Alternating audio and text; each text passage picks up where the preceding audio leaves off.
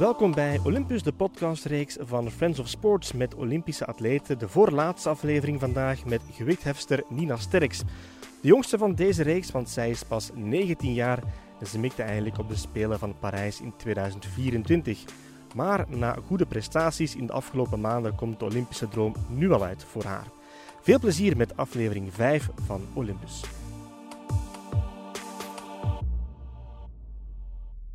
Dag Nina, we zijn hier in de topsportschool, in uh, topsporthal liever in, uh, in Gent. Dat is hier jouw tweede thuis. Ja, een beetje wel. Hè. Voornamelijk momenteel wel. Ik train hier wel heel veel.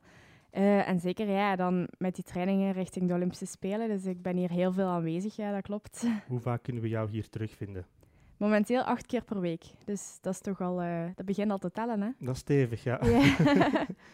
Ik moest eigenlijk starten met je proficiat te wensen, want je bent nog niet zo lang zeker van deelname aan de Olympische Spelen, of toch quasi zeker? Nee, klopt eigenlijk. Um, ja, het was nog altijd wel zo afwachten van gaat het nu zo zijn of niet. Nu, momenteel zijn we er eigenlijk wel zeker van dat, het, allez, dat de selectie erin zit. Um, maar ja, het bleef wel nog even afwachten, bang afwachten van gaat het nu zo zijn of niet. Um, maar we zijn wel heel blij dat we nu met zekerheid kunnen zeggen van oké, we gaan er volledig voor. En uh, dat, dat geeft toch wel een beetje verschil of dat je het nu zeker weet of niet uh, ja. naar je trainingen toe en je motivatie en zo. Dus, uh. Dan komt dat besef toch een beetje binnen. Ja, alhoewel nog nog, altijd niet helemaal eigenlijk. Ik vind dat nog altijd zo wat raar. Um, sinds kleins af is eigenlijk echt zo mijn droom geweest van naar de Olympische Spelen te gaan ooit. En uh, ja, dat, dan is dat zo van, ah ja, je mocht gaan. En dan lijkt dat zo gelijk zo van, maar dat, allee, dat kan toch niet? En dan is toch zo van, ah ja, toch blijkbaar wel. Maar ik denk eigenlijk pas echt zo het moment dat ik daar ga zijn en zo alle andere atleten ga kunnen zien en zo en echt wedstrijd doen daar. En dan daarna waarschijnlijk pas dat ik zoiets ga hebben van wauw, ik heb meegedaan aan de Olympische Spelen. Ja, bangelijk hè? Ja, echt gek, ja. Nochtans, ik had in een interview gelezen, en dat is toch niet zo heel lang geleden, dat je zei, kwalificatie voor de Spelen, dat is quasi onmogelijk. Was Ja, dat toen echt gemeend, of was dat voetjes op de grond houden, niet te hard van stapel lopen? Nee, dat was ook echt zo. Initieel, ehm, ja, we zijn eigenlijk begonnen aan de selectieperiode voor deze Spelen eind 2018. En ehm, ja, toen heb ik veel van die selectiewedstrijden meegedaan, gewoon om ervaring op te doen. Dat waren ook vooral EK's en WK's, dus dat waren wedstrijden die ik eigenlijk sowieso meedeed. Eh, ja, ook gewoon om ervaring op te doen en allee, veel wedstrijdervaring op te doen, wat dat belangrijk is, ook in onze sport. Omdat ja, als je veel stress hebt, je mocht natuurlijk maar drie keer pro- pro- proberen per beweging, dus dan dat helpt niet echt als je heel veel stress hebt. Ehm, en ja, toen was het eigenlijk nog onmogelijk voor mij om het te selecteren. De, de, ja, de gewichten die ik toen deed waren wel goed, heel goed voor mijn leeftijd, maar belangen nog niet goed genoeg om mij te selecteren voor de, voor de Olympische Spelen. En was, voor mij was het eigenlijk pas sinds dit jaar dat ik dan ja, het EK heel goed had gedaan. Ja, brons En- op het TK en dan zilver Ja. ook op het WK voor junioren. Ja, klopt. En dan na het EK voor senioren had ik zoiets van: oké, wacht eens. Misschien zit het er wel in als ik echt nog heel, heel goed doe. En dan, ja, op het WK junioren had ik dan zilver gehaald. En dan had ik het eigenlijk ook, ja, was ik eigenlijk meer blij met het feit dat ik wist dat ik had gehaald wat ik moest halen voor de Spelen dan eigenlijk voor mijn medaille. Ja, het is plots eigenlijk heel snel gegaan, hè, want zelfs in januari was er nog niet meteen sprake van de Olympische Spelen. Maar dan met het, eh, het TK en dan het WK voor junioren gaat het eh, heel snel. Hè. Ja, klopt. Dat was voor ons ook heel onzeker, omdat heel veel sporten begonnen al terug ja, wedstrijden te organiseren en zo. En bij ons heeft het eigenlijk heel lang geduurd, want ja, de allereerste wedstrijd opnieuw was eigenlijk pas in april. Dat was het EK senioren. Ehm, dus dat was voor ons nog bang afwachten van gaan er wel wedstrijden zijn, want ik wist dat ik mij enkel kon selecteren als er wedstrijden waren. Ehm, en het leek heel lang alsof dat, dat niet het geval ging zijn, dus dat was voor ons dan, ja, wij hebben geen meer kans als er geen meer wedstrijden zijn. Eh, maar die kwamen er dan uiteindelijk wel. En ik heb het echt heel, heel goed gedaan op die wedstrijden. Dus daar ben ik super blij mee. En dan ja, is die selectie er uiteindelijk toch geraakt. Ja. Welke prestatie betekende het meest? Die bronzen medaille of die zilveren medaille? Een moeilijke vraag. Eigenlijk geen een van de medailles. Vooral gewoon het feit dat ik bij mijn laatste beurt op het WK Junioren wist van ik heb mijn selectie gehaald. Dat was voor mij echt een wauw-moment. Want op alle andere momenten had ik wel zoiets van oké, ik heb het heel goed gedaan en ik ben blij met mijn prestatie, maar toch altijd blijft er zo... De perfectionist in mij is altijd van het had nog beter kunnen zijn. Maar op dat moment dat ik wist van wauw, ik heb mijn selectie gehaald, was echt alles compleet. Ik had echt zoiets van, mijn geluk kan niet meer op. Dat was echt geweldig. Ik was nog nooit zo blij geweest. Ja, echt waar. dat was, ja, ik was zo blij. Ja, echt waar. En is dan het coronajaar op sportief vlak voor jou dan een voordeel geweest? Want je bent 18. Mochten de Spelen vorig jaar zijn doorgegaan, had je er nooit bij kunnen zijn? Of is dat misschien te kort door de bocht? Um, goh, ik, ik had er wel bij kunnen zijn, want volgens mij is de minimumleeftijd 16 jaar, als ik me niet vergis. Ja. Het had wel gekunnen. Um, maar, maar die tijd is wel een voordeel geweest. Het had alles gewoon anders gemaakt. Ik denk dat het zowel een voordeel als een nadeel is geweest, omdat ik het vorig jaar ook echt wel heel lastig heb gehad, ook gewoon mentaal. Met dat dan, ik, ik moest me elke keer voorbereiden op een wedstrijd en dan viel die wedstrijd steeds weg en dan opnieuw en opnieuw en opnieuw. En ja, je motivatie wordt gewoon steeds minder, dus dat werd wel moeilijk voor mij. Um, dus het heeft er zeker ook moeilijker op gemaakt. Maar ja, ik denk misschien ook wel even die tijd kunnen nemen om um, ja, een betere basis te leggen en zo. En ook wel beter voor te bereiden op de wedstrijden die er dan kwamen. Dat dat ook wel goed heeft gedaan. Uh, maar langs de andere kant was het dan ook heel lang geleden dat ik een wedstrijd had gehad. Dus ik stond echt op het EK senioren met het idee van hoe moet dit nu weer? Ik heb echt geen idee. Ik had zoveel stress. Anderhalf jaar zonder wedstrijd, zoiets? Ja, ja, was echt heel, heel lang. Mijn laatste wedstrijd was denk ik um, februari 2020. En dan in april, dus ja, een, een jaar en twee maanden, drie maanden of zoiets. Ja, dat was echt heel lang. Ja, voor veel mensen is het een heavy jaar geweest uh, omwille van corona. Voor jou is dat dus niet anders eigenlijk. Ja, klopt. ja. ja, klopt. Ik ben ook heel blij dat ik eigenlijk ja, dan die medaille had gehaald op het EK Senioren. Omdat ik dan toch zoiets had van oké, we zijn wel nog goed bezig. Want op sommige momenten in 2020 had ik echt zoiets van waar ben ik in godsnaam mee bezig? En ik wist gewoon niet meer wat doen. En het was zo raar allemaal. Alles veranderde. En ik heb ook een hele periode echt alleen moeten trainen, ook zonder coach en zo. En ja.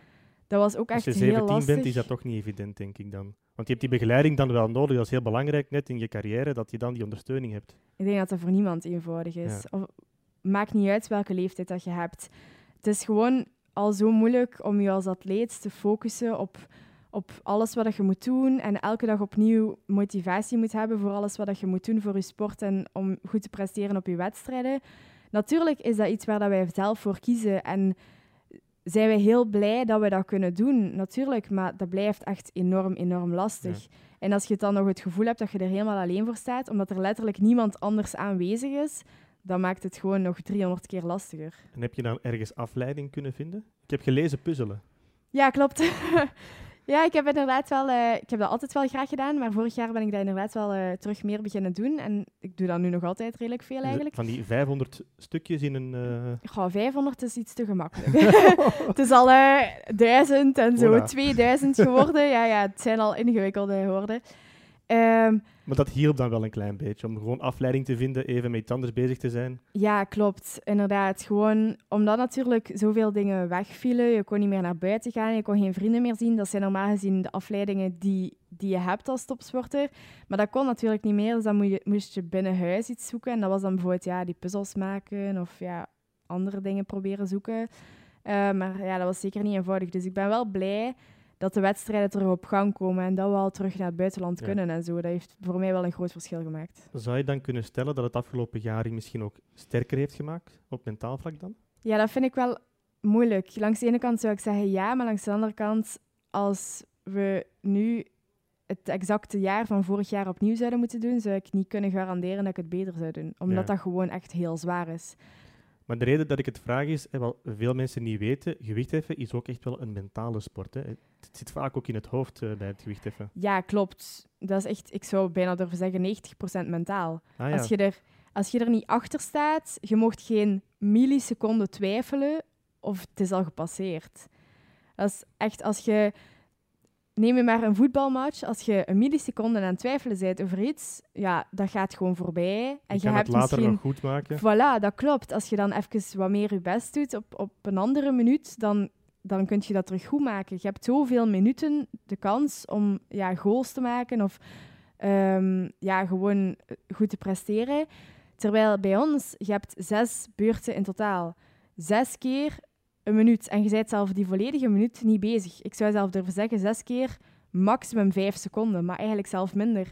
Dus als je in die tijd een milliseconde twijfelt, dan ligt het op de grond. Voordat je het beseft, ligt je gewicht al op de grond. En ja, het is, allee, het is niet gelijk bij... ehm, Het zijn, het zijn door die details dat je het verschil kan maken. Ja, ja, ja, ja, klopt. Zeker en vast. Ja, want het is niet gelijk bij hoogspringen of zo, dat je drie keer mocht proberen per hoogte. Het is bij ons echt drie keer proberen. En is die drie keer gedaan, dan is je, west Allee, is je wedstrijd gepasseerd. Ehm, en ja, dat is, dat is heel stressvol, absoluut. Ja. Tijdens het EK en het WK zagen we ook dan de emoties loskomen. Tranen en je schreeuwt het dan ook helemaal uit. Is dat dan pure ontlading? Ja, ja, echt wel. Ehm, ik denk dat ik gewoon... Heel veel mensen zien dat niet aan mij, maar ik denk dat ik dat vaak gewoon ook niet van mezelf besef hoeveel, met hoeveel stress dat ik rondloop. En hoeveel druk ik ervaar van mezelf en van andere mensen. En dan echt op zo'n moment komt alles er in één keer uit. En je hebt daar ook, ik heb daar echt geen controle over. Dat is dan echt achteraf dat ik denk van, amai, ja, dat ik dan echt denk van wauw, het zat echt diep. En het moest even allemaal... Ook ja, bijvoorbeeld met mijn WK junioren, dan na die laatste beurt, dat was echt... Ik was zo blij en echt... Het voelde echt precies alsof er opeens was 100 kilo van mijn schouders gevallen. Ja, dat echt was een last echt... die wegviel. Ja, ja, en ik kon dat echt, echt oprecht voelen. Dat was echt, eh, ja, echt... Wauw, zo'n groot verschil, ja. Wat gebeurt er dan, of wat, wat gebeurt er in je hoofd als je klaar staat voor dan die oefening te doen? Als je dan op dat podium moet gaan staan, alle camera's draaien, ja, en dan make it happen. Dat is toch een onwaarschijnlijk gevoel. Goh ja, vooral veel stress. Ja. Maar proberen wel gewoon heel rustig te blijven. En gewoon proberen denken aan het feit van ik heb dat al veel gedaan. Het is gewoon gelijk elke andere keer, of dat er nu camera's op staan, mensen staan op te kijken, dat maakt allemaal niet uit. Gewoon proberen denken aan, oké, we zijn gewoon op training en we doen gewoon eentje gelijk dat we die 7000 hiervoor hebben gedaan. De, en dan ja, proberen gewoon zo hard mogelijk je best te doen. En meestal loopt dat wel goed af, maar soms ook niet. Ja. En dan is het gewoon, oké, geen probleem, op naar de volgende. En als het dan lukt, dat is dan de kick van de sport. Dat is waar je het voor doet. Ehm, ja, Of ja. waar haal jij dan wel. voldoening uit? Ja, toch wel. Echt zo gewoon het gevoel hebben van ik ben zo een klein meisje eigenlijk en ik kan zo'n grote gewichten in de lucht steken. Twee keer je eigen gewicht, 109 kilo, en je zit in de categorie tot 55. Ja, ja, Dat is toch wel spectaculair. ja, ja, het was... Ja. Zo, allee, ik probeer daar niet te veel bij stil Nee, te staan, nee. want als ik daarover nadenk, dan, dan denk ik echt van hoe kan dat in godsnaam? Dat maar is toch niet mogelijk? is wel een maar... spectaculaire sport. Hè. Ik denk dat je ook wel met heel veel respect kan kijken naar andere atleten die dezelfde sport beoefenen. Ja, absoluut, absoluut. Ja, ehm, omdat ik ook gewoon weet dat ik er zelf heel hard voor moet trainen. En omdat er ook zo, zoveel meer bij komt kijken dan enkel mensen zien dat en dan denken die altijd, ah ja, dat is gewoon heel hard duwen met je armen.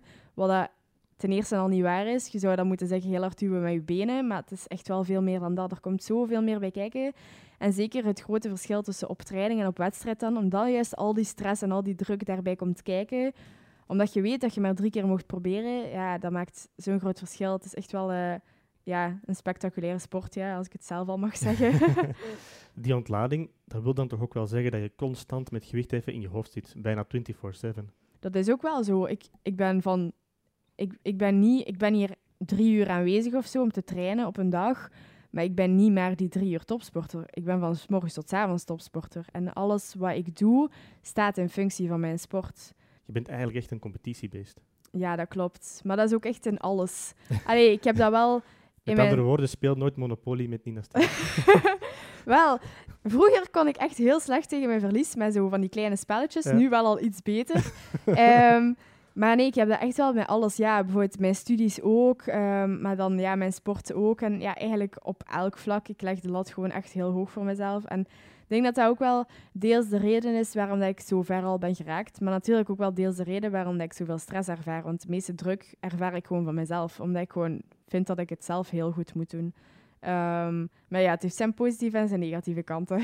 Hoe ben je er eigenlijk mee begonnen met het eh, gewichtheffen? Want dat is nu niet meteen, denk ik, de grote kinderdroom als je opgroeit. Nee, klopt. Dat is echt een vraag die ik ook al keihard heb moeten beantwoorden.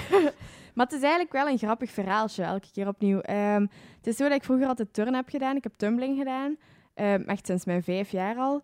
Ehm, en in de zomervakantie ging ik altijd op turnkamp. En dat was bij Adeps, dus dat is in het Frans. Mhm. En dan ja, één zomer, ja, bijna zes jaar geleden ondertussen, was ik weer op zo'n kamp. En dan um, ja, deden we ook soms zo van die andere activiteiten. En één keer gingen we naar een krachtzaal. Daar was ook in dat gebouw een krachtzaal aanwezig met zo van die toestellen en zo. Weet wel, zo'n beetje een mini-fitness. Ja. Um, en daar was ook een trainer aanwezig en dat was een, een gewichtheftrainer. Maar ja, dat wist ik niet echt op dat moment, omdat ik ook nog nooit van gewichtheffen had gehoord. Ik had geen idee wat dat was.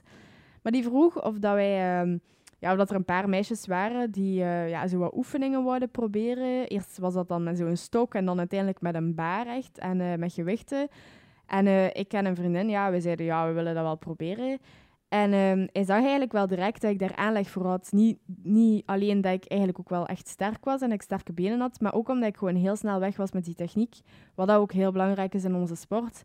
Um, en dan heeft hij gebeld naar Tom, Tom Goegebuur, de persoon die nu mijn, mijn coach is. Ja, ook een ex-gewichtheffer en ja, drievoudig Olympier, denk ik. Ja, klopt, klopt. Um, om te zeggen van ja, er is hier een meisje. En heel toevallig eigenlijk woonde ik niet ver van Tom. Um, en dan ja, zei hij van ja, ze woont eigenlijk niet ver van u. En dan uh, ja, misschien moet je een keer naar haar ouders bellen of zo, om te vragen of, dat, um, ja, of dat ze een keer wat komen proberen trainen. Want op het moment dat ik eigenlijk ben begonnen met gewichtheffen, waren er ook helemaal niet zoveel gewichtheffers. En al zeker niet zoveel kindjes en al zeker niet zoveel vrouwen ook. Dus dat was wel allee, uitzonderlijk om iemand te vinden die eigenlijk ja, direct weg was met de sport. Um, en wanneer wist je dan, dit is hetgeen wat ik wil doen, hier kan ik mijn leven rond plannen? Goh, dat heeft wel even geduurd. In het begin was het eigenlijk gewoon van, ah, ik vind het leuk en ik ga dat eens proberen. En dan was het ook nog wel samen met mijn gewicht, eh, met mijn turnen dat ik dat deed. Ja. Het eerste jaar heb ik die twee samen gecombineerd. Maar dan op een bepaald moment was het zo dat eigenlijk wedstrijden begonnen te overlappen en zo. Dus dan moest ik echt wel een keuze beginnen maken. En voor mij was het gewoon heel simpel, want um, na minder dan een jaar had ik al een EK voor jeugd meegedaan en was ik al vierde geworden. Dus ik was gewoon al veel verder geraakt na één jaar pas in het gewichtheffen dan in turnen. Dus dan was de keuze voor mij wel snel gemaakt. Ja. Um, en dan ja, jaar bij jaar eigenlijk zijn we vooruit geraakt. En dan ja, ik vind het nog altijd wel echt fenomenaal om te zien dat ik op zes jaar tijd hier ben geraakt. Um, ik had dat echt nooit verwacht. Voor mij was het gewoon van, ah ja, ik vind dat leuk om dat in de lucht te steken en we gaan dat een keer doen. En dan vond ik dat leuk om te trainen. Maar uiteindelijk, ja, je blijft natuurlijk wel met die droom zitten van ooit naar de Olympische Spelen, maar een droom blijft voor veel mensen ook een droom. Hoe, hoeveel mensen kunnen zeggen dat hun grote droom uiteindelijk waarheid is geworden. En dat is gewoon ja, heel... Ja, ik ben daar echt heel blij mee dat dat voor mij nu al dus zo is. Dus dat was dan eigenlijk de droom als je met turnen bezig was, om dan in die sport misschien ooit naar de Spelen te gaan? Wel, het is zo, dat, dat was inderdaad zo, maar ik wist ook, tumbling is geen Olympische sport. Dus ik wist dat dat dat dat in mijn sport niet mogelijk was. Dus dat was het wel even zo van, ja, dat gaat niet lukken. Maar langs de andere kant was het dan wel van, als het gewicht even dan voor de deur stond, was het wel van, ah, maar wacht eens, dat is wel een Olympische sport. Dus wie weet heeft dat ook wel deels mijn keuze bepaald, omdat ik wel wist van... Als ik mijn droom wil bereiken, dan moet ik via gewicht even gaan. Ja, klopt. Ja. Wie waren dan, als je jong was, jouw grote sporthelden? Heb je Olympische atleten voor wie je veel bewondering had? Om eerlijk te zeggen heb ik dat nooit echt gehad. Ehm, ik krijg ook af en toe een keer de vraag van, ja, wie is je favoriete gewichtheffer of zo? En om eerlijk te zijn heb ik dat niet echt. Ehm, maar ik kan wel zo de persoon beschrijven waar ik heel veel bewondering voor heb. En dat zijn vooral mensen die misschien niet per se het meeste talent hebben, maar wel echt heel hard trainen voor wat ze willen bereiken. En echt heel veel ervoor over hebben gewoon. Daar heb ik echt heel veel bewondering voor. Omdat ik gewoon ook weet, ja, ik ben zelf topsporter, dat dat helemaal niet zo gemakkelijk is. En ehm, ja, ik heb nu wel het geluk dat ik redelijk veel talent heb, maar er zijn ook gewoon mensen bij wie dat, dat niet zo is. En dat is echt heel, heel hard werken. Dus, ja. Uh, ja. Weet je nog wie de laatste gewichthefster was die voor ons land naar de Spelen is gegaan? Uh, Ingeborg Marx. Ingeborg Marx, dat klopt. Ik heb van haar nog een, uh, een boodschap voor jou, die ik oei, je ga laten horen. Dag Nina. Ik wens je alvast heel veel succes in Tokio. Geniet van het gebeuren in al zijn facetten put er energie uit, maar houd vooral de focus op jezelf. Behoud zoveel mogelijk je eigen dagindeling, slapen, eten, trainen, verzorging, ontspanning, want dat is een puntje dat niet altijd even gemakkelijk is om na te streven op een Olympische Spelen. Je hebt hard getraind, geloof in je eigen kunnen. Maak er een mooie wedstrijd van, laat de gewichten knallen en nadien kan je volop genieten van alles wat de Olympische Spelen met zich meebrengt. Go for it. It's all in the mind. Vele powergroetjes. Ingeborg. Voilà. Gouden raad, zou ik zeggen. Ja, zeker en vast. Heb je ze ooit ontmoet, Ingeborg Marks? Nee, eigenlijk niet. Want zij is, of ook was, een van de weinige bekende namen in het uh, gewichtheffen in ons land. Hè? Ja, klopt. Ja, klopt. Ja, misschien uh, moet dat dan ooit wel nog eens gebeuren eigenlijk. Want, uh, ja. Is het, is het daarom ook uh, de reden dat je zo actief bent op social media? Hè? Want uh, gewichtheffen komt in ons land weinig in de picture. Plaats je jezelf dan een beetje in de spotlights om die sport ook in de aandacht te, te brengen? Ja, ik probeer dat wel een beetje te doen. Um, ja, ik vind dat wel gewoon belangrijk, omdat ja, ik zelf ook weet, om maar zelf het voorbeeld te geven, ja, ik zei daarnet nog van, ik had geen idee wat gewichtheffen zelfs is. Ik wist niet dat dat bestond. Um, en gewichtheffen is toch al een van de langste sporten die op de Olympische Spelen is. Dus het is echt wel, ja, echt al lang een, een officiële sport ook. Um, en ik vind het ook gewoon, ja, ik ben nu natuurlijk wel, uh, ik zit er middenin, dus het is wel logisch dat ik dat ga zeggen. Maar ik vind het ook echt wel een hele mooie sport en ook om naar te kijken. Um, dus ik zou het wel gewoon leuk vinden als er veel meer mensen zouden zijn die net zoiets hebben van, ah, voetbal, ah, gewicht even. Dat, ja. dat, dat, ze ook gewoon weten dat dat bestaat en dat dat ook gewoon een sport is. En dat er veel meer meisjes en jongens zouden zijn die ook voor onze sport zouden kiezen. Wat doet het dan met je als een Ingeborg Marx jou veel succes wenst? Ja, dat is wel speciaal natuurlijk. als je op social media zit, hè, hoe verloopt dan die interactie met, uh, met je volgers? Krijg je dan veel, veel reactie? Ja, natuurlijk wel. Vooral op momenten dat ik een, eh, een hele goede prestatie heb geleverd, dan vooral wel. Um, maar ja, de laatste tijd toch wel meer en meer, omdat ik ook het gevoel heb, ja, social media is natuurlijk een vreemde plaats. Um, en het duurt wel even als je een opkomende ja, influencer bent, om het dan zo te zeggen. Um, tegen dat je zo een doelgroep hebt gevonden die bij jou past. En ik heb wel de laatste tijd meer en meer het gevoel dat de mensen die mij volgen ook echt wel um, ja, mij volgen omdat ze mij echt interessant vinden en omdat ze ook wel echt achter mij staan wat ik te zeggen heb en zo. En dat vind ik wel een tof gevoel. Dus, ja. En krijg je ook af en toe negatieve berichten? Ja, tuurlijk, altijd. Ah, Iedereen, ja. Ik, ik veronderstel niet dat je iemand kunt vinden die daar nee op zegt. Of ongepaste um, berichten, gebeurt dat ook? Ja, dat gebeurt af en toe wel eens. Dickpics of zo? Um, goh, dat, dat heb ik nu nog niet okay. gehad, gelukkig. Maar ik heb wel al af en toe een keer iemand gehad die met een huwelijk vraagt of zo. Wat dat, ja, wat ook wel wat vreemd is natuurlijk. Maar je gaat zo'n dingen altijd hebben. Ja. Dat is wel iets dat ik al heel veel heb gemerkt. En ik denk dat er nog heel veel mensen zijn die dat merken. Dat mensen op sociaal, sociale media gewoon heel veel sneller iets zeggen wat ze in het echt nooit zouden durven zeggen. Er is geen filter. Ja, klopt. Ja. En hoe kan je dat voor jezelf een plaats geven of voor jezelf filteren? Want als je bijvoorbeeld een, een, een, slechte wedstrijd hebt gehad en er komen dan negatieve reacties, dat is toch moeilijk om die niet te lezen, denk ik dan. Dat komt toch binnen, denk ik. Um, om, het eerlijk, om eerlijk te zijn, ben ik altijd wel heel realistisch met zo'n dingen. Maar ook in het dagelijkse leven. Want iedereen is altijd bezig over ja, op internet dit en op internet dat. Tuurlijk worden er pijnlijke dingen gezegd. Maar wat ik veel pijnlijker vind, is dat mensen dingen recht in je gezicht zeggen of zo. En dat gebeurt ook heel vaak, zonder dat mensen daarbij stilstaan. Ik probeer gewoon mij te focussen op wat dat ik wil en waar dat ik naartoe wil, waar dat mijn doelen zijn en zo. Um, en kan je en... daar een voorbeeld van geven?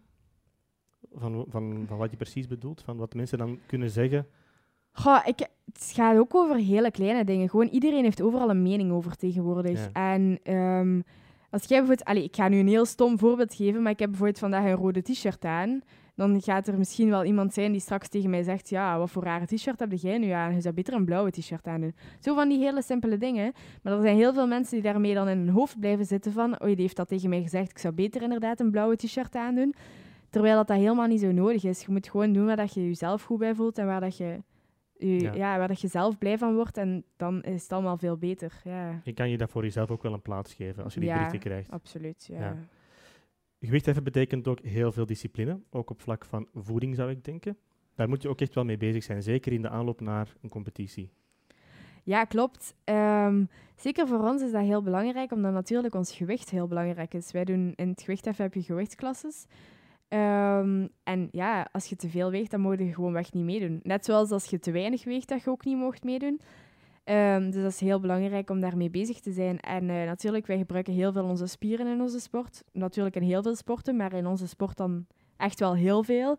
Dus genoeg eiwitten eten, dat is ook heel belangrijk. Um, dus ja, ik ben echt wel. Ja, en hoe ziet altijd... jouw dieet er dan uit tijdens de Spelen bijvoorbeeld? S morgens, middags, avonds, wat eet jij? Ga, om eerlijk te zijn ben ik niet echt zo iemand die altijd vaste dingen op vaste Ah, ja, momenten eet. Ehm, ja, ik probeer gewoon zo wat eerder te kijken naar... ehm, bijvoorbeeld dan net voor de training zorgen van... Oké, net iets meer koolhydraten, zodat je wel energie hebt om je training te doen. En dan na de training vooral veel eiwitten en zo. Maar of dat je dan zegt, ah, ik ga biefstuk eten of kip eten of kalkoen eten of... Allee, Dat maakt niet zo nu, heel veel uit. nee, nu is het vooral voornamelijk wel heel magere dingen dat ik eet, omdat ik natuurlijk wel moet afvallen. Ehm, maar over het algemeen, ja, wat ik eet, dat maakt eigenlijk niet superveel uit. Ehm, gewoon wat dat vooral belangrijk is, is dat ik wel ehm, eiwitten eet op de juiste momenten, eh, fre- frequent eet, wel eet voor de training en na de training, dat is heel belangrijk. Ik probeer ook altijd direct na de training een eiwitshake te nemen en zo, dat is ook belangrijk. En voor, ja, ik heb nu wel aantal calorieën dat ik op een dag mag eten, omdat ik natuurlijk aan het afvallen ben. Dus daar moet ik mij aan houden. Maar ehm, ja, wat ik nu exact eet, dat is wel een beetje va- variabel, ja. En Wat is dan jouw guilty pleasure? Eh, ijsjes. IJsjes, ja. Ja. ik eet echt heel graag ijsjes. Ja, echt waar. Ja, Iedereen mag eens zondigen natuurlijk. Hè. Ja, natuurlijk. Ja. Nu, nu zit dat er wel niet in. Maar eh, na de Spelen heel veel ijsjes eten. Ja. ja. Dat is mijn volgende vraag eigenlijk. Wanneer ga je jezelf dan trakteren in Tokio? Wat verwacht je van die Spelen? Ehm, eigenlijk niks. Voor mij is het nu al goed, omdat ik gewoon weg mag gaan. Dus ehm, ja, als ik één snatch en één clean and jerk doe en gewoon een totaal kan neerzetten, ga ik al echt al super blij zijn. En alles wat er extra bij komt, is gewoon heel mooi meegenomen. Maar ik vind het echt al super mooi dat ik gewoon mag gaan. Dat is echt al... Allee, het is gewoon mijn droom van vroeger al geweest. Dus eh, ja, dat is al Ja. super leuk natuurlijk. Dat is een beetje dubbel, want je bent iemand die jezelf heel veel druk oplegt, behalve dan deze keer. Wel ja, ik leg mezelf altijd wel druk op, maar voor mij is het al een heel grote druk dat ik nu mijn gewicht moet halen, dat ik moet afvallen naar die min 49. En de druk is er voornamelijk al geweest van, je moet, allez, je moet proberen om je selectie voor die Spelen te halen. En dat is gebeurd. Ehm, en ik probeer nat- nu natuurlijk heel zo goed mogelijk te trainen. En ehm, ja, te, ervoor te zorgen dat ik nog altijd genoeg afval en zo. En dat, mij, dat ik mijn gewicht ga halen. Maar ehm, ja, dan zien we wel. Ik kan ook alleen maar doen wat ik zelf kan. En natuurlijk, op dat moment ga ik er alles proberen uit te halen wat erin zit. Dat doe ik altijd. Maar ja, we zien wel wat er gebeurt. En, ja. Sowieso kan het voor jou heel leerrijk zijn, want het hoofddoel was eigenlijk sowieso 2024. Dit is dan eigenlijk een mooie bonus, ervaring die je kan meenemen naar dat volgende grote toernooi. ja, klopt. Dat is ook voornamelijk de bedoeling. ehm, dat we gewoon, ja... Veel mensen zijn de eerste keer dat ze naar de Olympische Spelen gaan echt super overweldigd van wat ze zien en hoe groot het evenement is en zo. Dus ja, de bedoeling is nu gewoon dat al een keer meemaken, al zien van hoe gaat alles en ja, gewoon heel het gegeven. Want ja, er komen heel veel simpele dingen bij kijken waar dan normale mensen, allee, waar dat je gewoon als buitenstaander niet bij stilstaat. Ehm, en ja, als je dat allemaal een keer hebt meegemaakt, dan weet je dat voor de volgende keer en dan kun je dat ook wel relativeren. Dus. En zijn dan medaillekansen wel mogelijk, denk je? Dat vind ik heel moeilijk om te zeggen. Eh, juist omdat dat ook wel nog drie jaar van... Allee, dat dat nog wel binnen drie jaar is. Dat er heel veel kan veranderen tussen nu en dan. Ehm, ja, ik denk dat dat gewoon afwachten wordt. En dat we dan wel zien. Maar sowieso, ja, is het doel uiteindelijk gewoon top 8. Wat al heel mooi zou zijn. Want ja, dan zit je achtste van heel de wereld. Ja, Eh, dus dat is Olympisch natuurlijk al heel mooi. Ja, voilà, inderdaad. Ehm, en voor de rest zien we wel. en dan ja. is die grote droom dan toch al uitgekomen. Hè? Ja, ja, zeker en vast, ja. Ingeborg Mark zei daarnet nog, eh, vergeet niet te genieten van het hele gebeuren. Kan jij genieten van zo'n toernooi? Of ben je dan toch vooral met je sport bezig? Ehm, beide. Leg eens Ehm, uit. Ja, maar het is ook gewoon... ehm, het is niet per se op de momenten dat je met je sport bezig bent, dat je niet aan het genieten bent. Je kunt ook gewoon... Bijvoorbeeld op het WK Junioren heb ik ook gewoon echt proberen genieten van de wedstrijd. En dat heb ik ook gewoon echt gedaan. Je moet gewoon... Je staat op dat podium en natuurlijk heb je stress, omdat je niet echt weet van gaat dat nu lukken of niet. En je wilt wel dat het lukt. Ehm, maar je hebt ook gewoon zoiets van... Dit is even mijn moment. Mensen zijn naar mij aan het kijken. Ik kan het nu goed doen. En dan heb ik het ook goed gedaan. En dan heb ik echt zoiets van: oké, ja, ik heb het goed gedaan. En ik heb hier hard voor getraind. Ik weet dat ik dat kan. En ja, Ik heb gewoon. het toch maar geflikt. Voilà, ja. En gewoon op die manier proberen genieten van de wedstrijd. Ja, En daarna dan snel een ijsje eten. Ja, ja klopt. We zijn aan het einde gekomen van het uh, gesprek, uh, Nina. Ik vraag het aan iedereen als uh, slotvraag. Wat mag ik je nu toewensen voor die Spelen in Tokio? Heel veel plezier, vooral. Ja, dat zou ik wel heel graag willen. Dat ik gewoon echt kan genieten van dat moment. En dat ik echt gewoon thuis kan komen en zoiets kan hebben van... Ja, de Olympische Spelen was echt gewoon een hele fijne ervaring. Wel, ik, ik wens het je van harte dat die droom op een goede manier mag uitkomen. Veel succes. Dank je wel. En bedankt voor het gesprek. Heel graag gedaan.